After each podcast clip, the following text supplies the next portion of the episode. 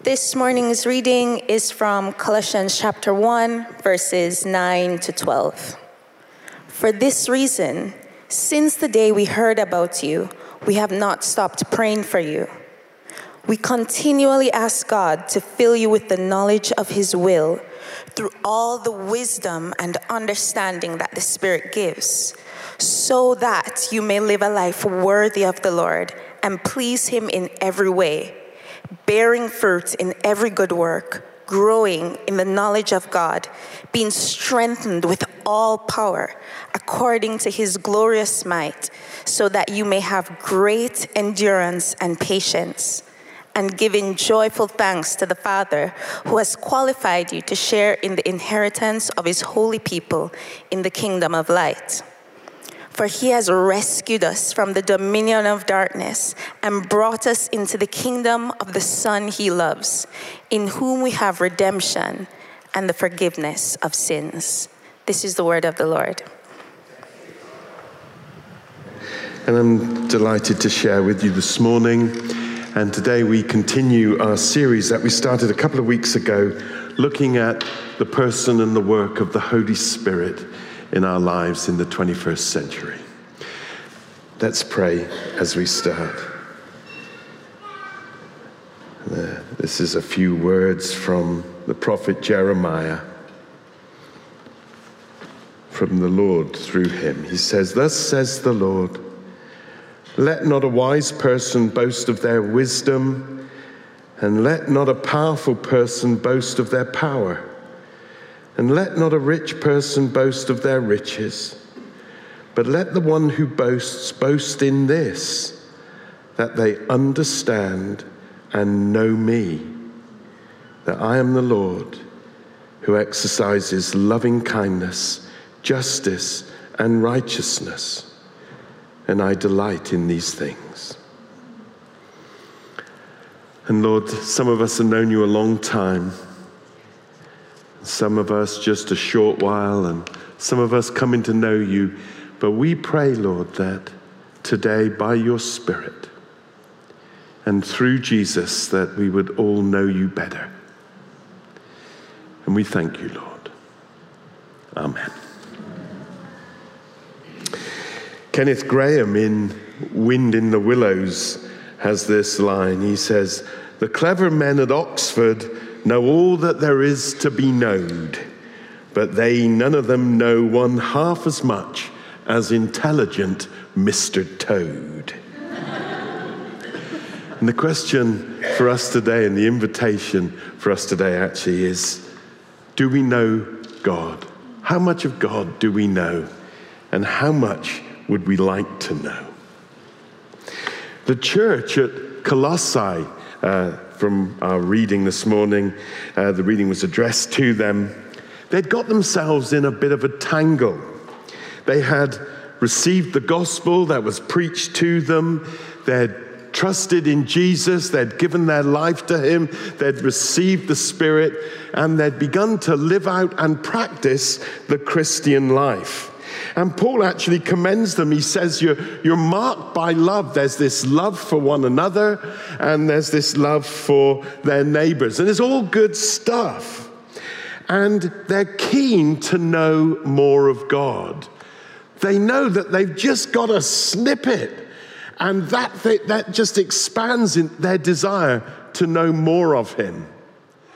But the problem is that a kind of crosswind or a current or uh, an influence has come in that has sent them off on the wrong trajectory. And in their enthusiasm to know more of God, they followed a rather weird path.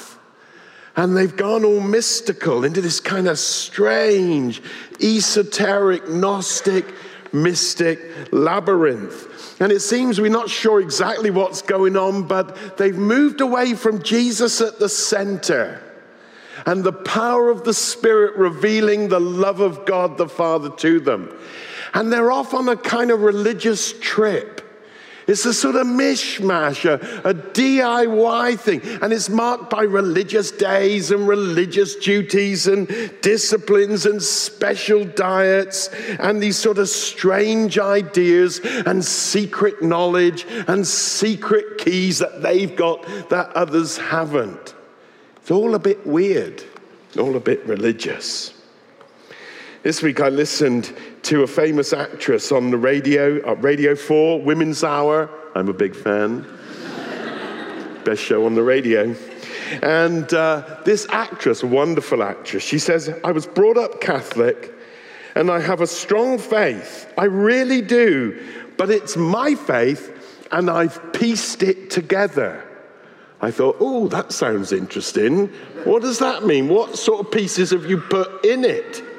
And then she went on and said, at a really difficult time in my life, she said, I used to do the ironing holding a crystal. I thought, oh, that's the sort of piece that you've brought into. Why not hold a banana? But you're holding a crystal. And she said, and I would go to bed with a crystal because that would somehow help me sleep better. A kind of DIY spirituality pieced together, bit of the faith that she'd received and then some add on extras that she kind of crafted. Bless her. Great actress. Not sure about theology. But that's what's happening in the church at Colossae. They've received the apostolic faith has been delivered to them of God who saves us through his Son, the eternal Logos made flesh, who died for our sins on the cross and who's risen and ascended into glory and who sent his Son, uh, his Spirit to be with us. But they've moved away and they've bolted on some odd things. And Paul writes to steer them aright. And he affirms that there is more to know. And there is more to experience of God. And there are beautiful avenues and alleyways in this faith to explore. But the knowing comes by the Spirit. And that will always lead us to the Father and to the Son. Well, I got a few headings for us this morning. And first is this that the Lord God, He's always wanted us to know Him more. He's always wanted us to know him better. He's always wanted us to know him personally and intimately. That's a long sentence, more than the heading. Sorry about that. I was, I was off on one. Knowing God is the presupposition of our existence. It's actually why we're here. It's why there is this planet that is configured in such a way to sustain human life. Because God in all eternity desired and decreed that he might create a people in his image, that he might be with them and love them and know them and be known by them. Knowing God is the grand narrative of the universe. It's why you're here, it's why we exist. And God has always wanted our company. God has always wanted to meet us, as it were, as he did with our first forefathers, Adam and Eve, in a paradise in the cool of the day. And from Genesis, the beginning of the Bible, to Revelation, the end of the Bible, there is this constant thread writ large that God is saying, Don't be a stranger. God wants to be with us. The great catastrophe, sometimes called the fall, has caused the great misery of the ages. And rather than be content with knowing God, they wanted special knowledge. They wanted the, to know good and evil. And so they went against God's wishes and wills and command. And as the story tells us, ate of the forbidden fruit of the forbidden tree, and, and all hell broke loose.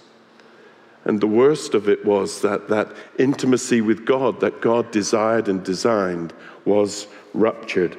And we know that in their shame, they hid from God. It's a familiar narrative and response. So often in our shame, we hide from God rather than move closer to get tidied up. And in their shame, hiding from God, God nevertheless comes. They hear him, they think he's coming angry. But he's coming in love and he's looking and seeking and calling them.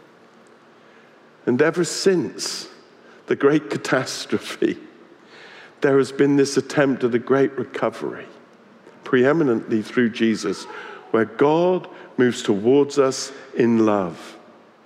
And he chases us through the corridors of history, wanting to bring us back to himself. He is not a hidden or elusive God. He is not an unknown knower, as the philosophers say. He wills to be known. Not deus incognito, as some talk about him. Deus absconditus. I mean, why use Latin? Just to sound smart? Deus ex machina. No, he's the God who wills to be known and who preeminently reveals himself in flesh and blood in Jesus. God keeps his own counsel, but he doesn't want to keep his own company. And he's ever moving towards us in love. And as I've said, and I'll say it more in this sermon, preeminently, he comes to us in Jesus, the eternal Logos, the rationalizing principle of the universe, the one who speaks life into being. And he comes in our flesh that we might, as it were, behold him and beheld him. This revelation is recorded in our beautiful Bible. And here in the stories and the journeys and the descriptions and the propositions, we read about and we encounter that God. But it's never simply with the book that we have to do, it's with the reality behind the book. This beautiful book that I've given my life to teach. It's with the God revealed here. And God doesn't just dispatch doctrines. God sent his son, and then God sends his spirit. And revelation is encounter, it's a meeting with him.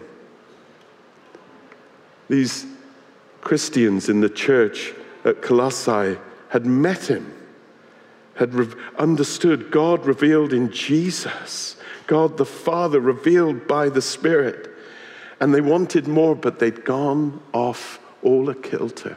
And sometimes we do. Or sometimes because of our sin, we withdraw and we retreat like Adam and Eve in our shame. But God presses on to reveal himself to us. And I want to say this morning, if you hear nothing else this morning, that God wants to meet with you. He wants you to know him more. He wants the most intimate encounter with Him, not to be in your past, but to be in your present and in your future. As C.S. Lewis writes about, about the, the waterfall, he talks about further up and further in into Him. In that great movie, Bourne Supremacy, which I must have seen 30 times, one of the CIA chiefs called Ward Abbott challenges a, another agent called Pamela Landy. You'll have seen the film, some of you. It's a great line. He says, You talk about this stuff, spycraft. You talk about this stuff as if you read it in a book. And God doesn't want us to just talk about Him or sing about Him or uh, engage with Him as if we've read it in a book. This is the book of books. This is the book of life. Through this book, Jesus is revealed to us, but he comes to meet us personally by the action and agency of the Spirit. And the question is do you know him? Do you know him? That's the first thing. Secondly, the Spirit makes the knowledge of God in Jesus personal. Knowing God is the great obsession of Paul's life. It's what he gave himself for and ultimately gave his life for. And for decades, he just preached all the way around Asia Minor and then pressed on into Europe, wanting to introduce people to God. Not just information, not just propositions, but a relationship with him made possible through Jesus. And in the letter to Philippians that was read to us, if you've got your Bible, do turn to Philippians 1. He'd planted these churches, in Philippians, we're in Colossians, in Philippians, he says at one point, it's towards the end of his life, he says, I want to know Christ. And you think, well, what are you on about, Paul? You know him. You planted the church here, you introduced us to him. But Paul knew that there was more to know. And in Colossians, he's writing to that church that he planted, saying, I want you to know him more. Paul wanted it for himself, and Paul wanted it for all the churches that he had oversight of because he knew that there was always more. How can you capture Niagara Falls in an egg cup? I mean, you can't. But the knowledge of God is like that. But there's always more to be overwhelmed by. In what some think is his last letter in Timothy, he says this I know whom I have believed. I know whom I have believed. Not I know what. Do you know whom you have believed? That's what he's praying for these Christians in Colossae. And the difference between believing and knowing is experiencing. And that comes by the Spirit. Verse 9, Colossians chapter 1, he says, My unceasing prayer for you. He keeps praying it because he knows there's more and he knows they haven't got it. My unceasing prayer for you is that you are filled with the knowledge of God's will, with all spiritual wisdom and understanding. And then in verse 10, growing in the knowledge of God. And Paul's prayer is that they know God. And twice he uses a word that can be translated fully know. It's an interesting word. The word for knowledge in Greek, as many of you know, is the word gnosis, from which we get our word diagnostic and diagnosis and gnostic, but not gnu. Um, knowledge. But the word that he uses, and it's an unusual word that's found mainly on his, in his letters, is the word epignosis. And putting epi there beefs it up somewhat. Adding this epi to the gnosis, someone has said, is like an arrow that carries the knower direct to the object known. It's an intensifier. It's a kind of fan assisted oven or a turbocharger on the car. One scholar wrote, It's participation by the knower in the object known. I want you to fully know. I want you to come to this full knowledge, not just information, not just these propositions for discussion, but something fully known and owned. It's a truth that becomes metabolized in us and becomes part of us and real to us. It's an ingressive knowledge, it's a knowledge that gets on the inside. It's participation in that, the one that we know. Twice, Paul refers to this full knowing in that little passage. Twice, he alludes to the work of the Spirit as the one who does this he talks about being filled with this knowledge. It comes from outside us, the agency and the action of the Spirit. Whenever Paul talks about being filled, invariably it's to do with the work of God's Spirit. And then he talks about wisdom and understanding. It's a beautiful little couplet we find in Isaiah 14, which talks about the work of the Spirit on the Messiah wisdom and understanding, counsel and might, knowledge and fear of the Lord, and his delight will be in the fear of the Lord. And Paul is alluding to that and saying it's the Spirit that fills us, that gives us this full knowledge of wisdom and understanding to fully know Him. Knowing God comes from without, and it comes then within. It's the agency of the Spirit. If God is a person, then propositions and doctrines and descriptions are only going to get us so far however accurate they are, however sublime they are. I've spent decades reading doctrine. I love it, but I want to know the reality behind the sentence, behind the proposition. And this book was never meant simply to give us information, although it is that. This beautiful Bible is there to introduce us to an encounter with the one it celebrates. And only God can reveal God. And who knows the Father better than the Spirit? And who knows the Son better than the Spirit? And the Spirit is sent as a go between God to lead us into all truth and knowing of the Lord. And then, thirdly, you can see it's the same point, I'm just making in different ways. There's always more to know about God. When was the last time you met Him? When was the last time you encountered Him? When was the last time you were mind blown by what He revealed of Himself to you? When was the last time you experienced His love and His power coursing through you and using you? In the 17th century, a great one of the world's great intellectuals, Blaise Pascal, he was a polymath. He contributed at the highest level to mathematics, to physics, to philosophy, even to design, product design. He invented the first calculator. And he always believed in God. He believed the creeds. He said them. He said yes to what the book said. And then one day he met him.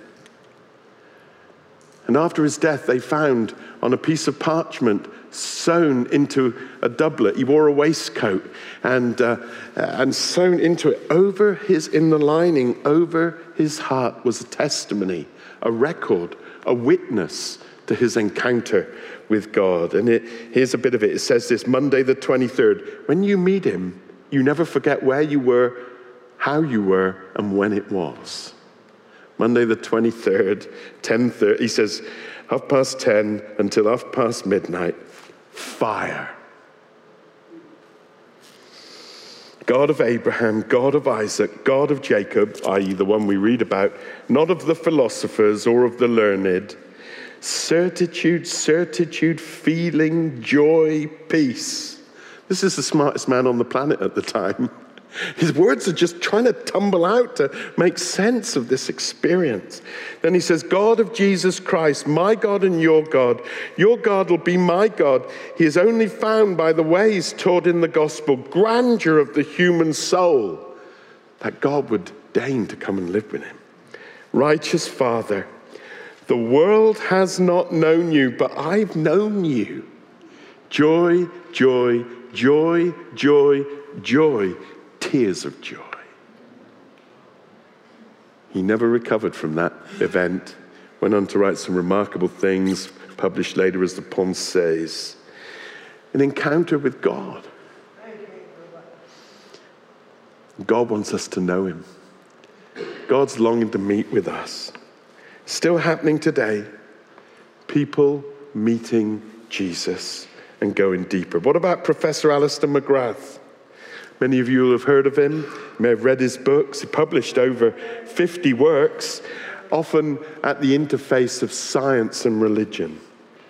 He, he converted to Christ when he was 16 in Northern Ireland. And then he came up to Oxford and he realized that he wanted to know more. And one day he says this he said, I cycled out to Witham Woods or Wytham Woods and I found a place to sit on a hillock from which I could see Oxford's dreaming spires. And having asked God to help me, I opened my Bible and began to read from Philippians, quote, I count everything as a loss because of the surpassing worth of knowing Christ my Lord. And as I read and reread those words, I began to realize the true nature of my problem. My faith had affected my mind but left the rest of me untouched. Up to that point, I had thought of spiritual growth in terms of accumulating knowledge. And so I had read commentaries and books, but that hadn't deepened the quality of my faith. I was like someone that read books about France but never visited it, or someone who had read about falling in love but never experienced it. And you can spend your life reading the Bible and never know the one who it speaks about, testifies about, and describes and invites you into a relationship with. There's a lot of that out there. McGrath goes on and says, What spoke to me powerfully that morning was Paul's distinction between knowing about Jesus and knowing Him. He says, Many of you will know this is blindingly obvious, but it took me a while to discover it. He joined this church and then was mentored by the great Michael Green, a former rector, now with the Lord. And he said this it is a duty and a joy for all Christians to experience God to the full. That's what we're talking about. Well, let me conclude. God revealed in Jesus, the story recorded in this revelation, in this beautiful Bible, wants you to know Him. And you can know Him.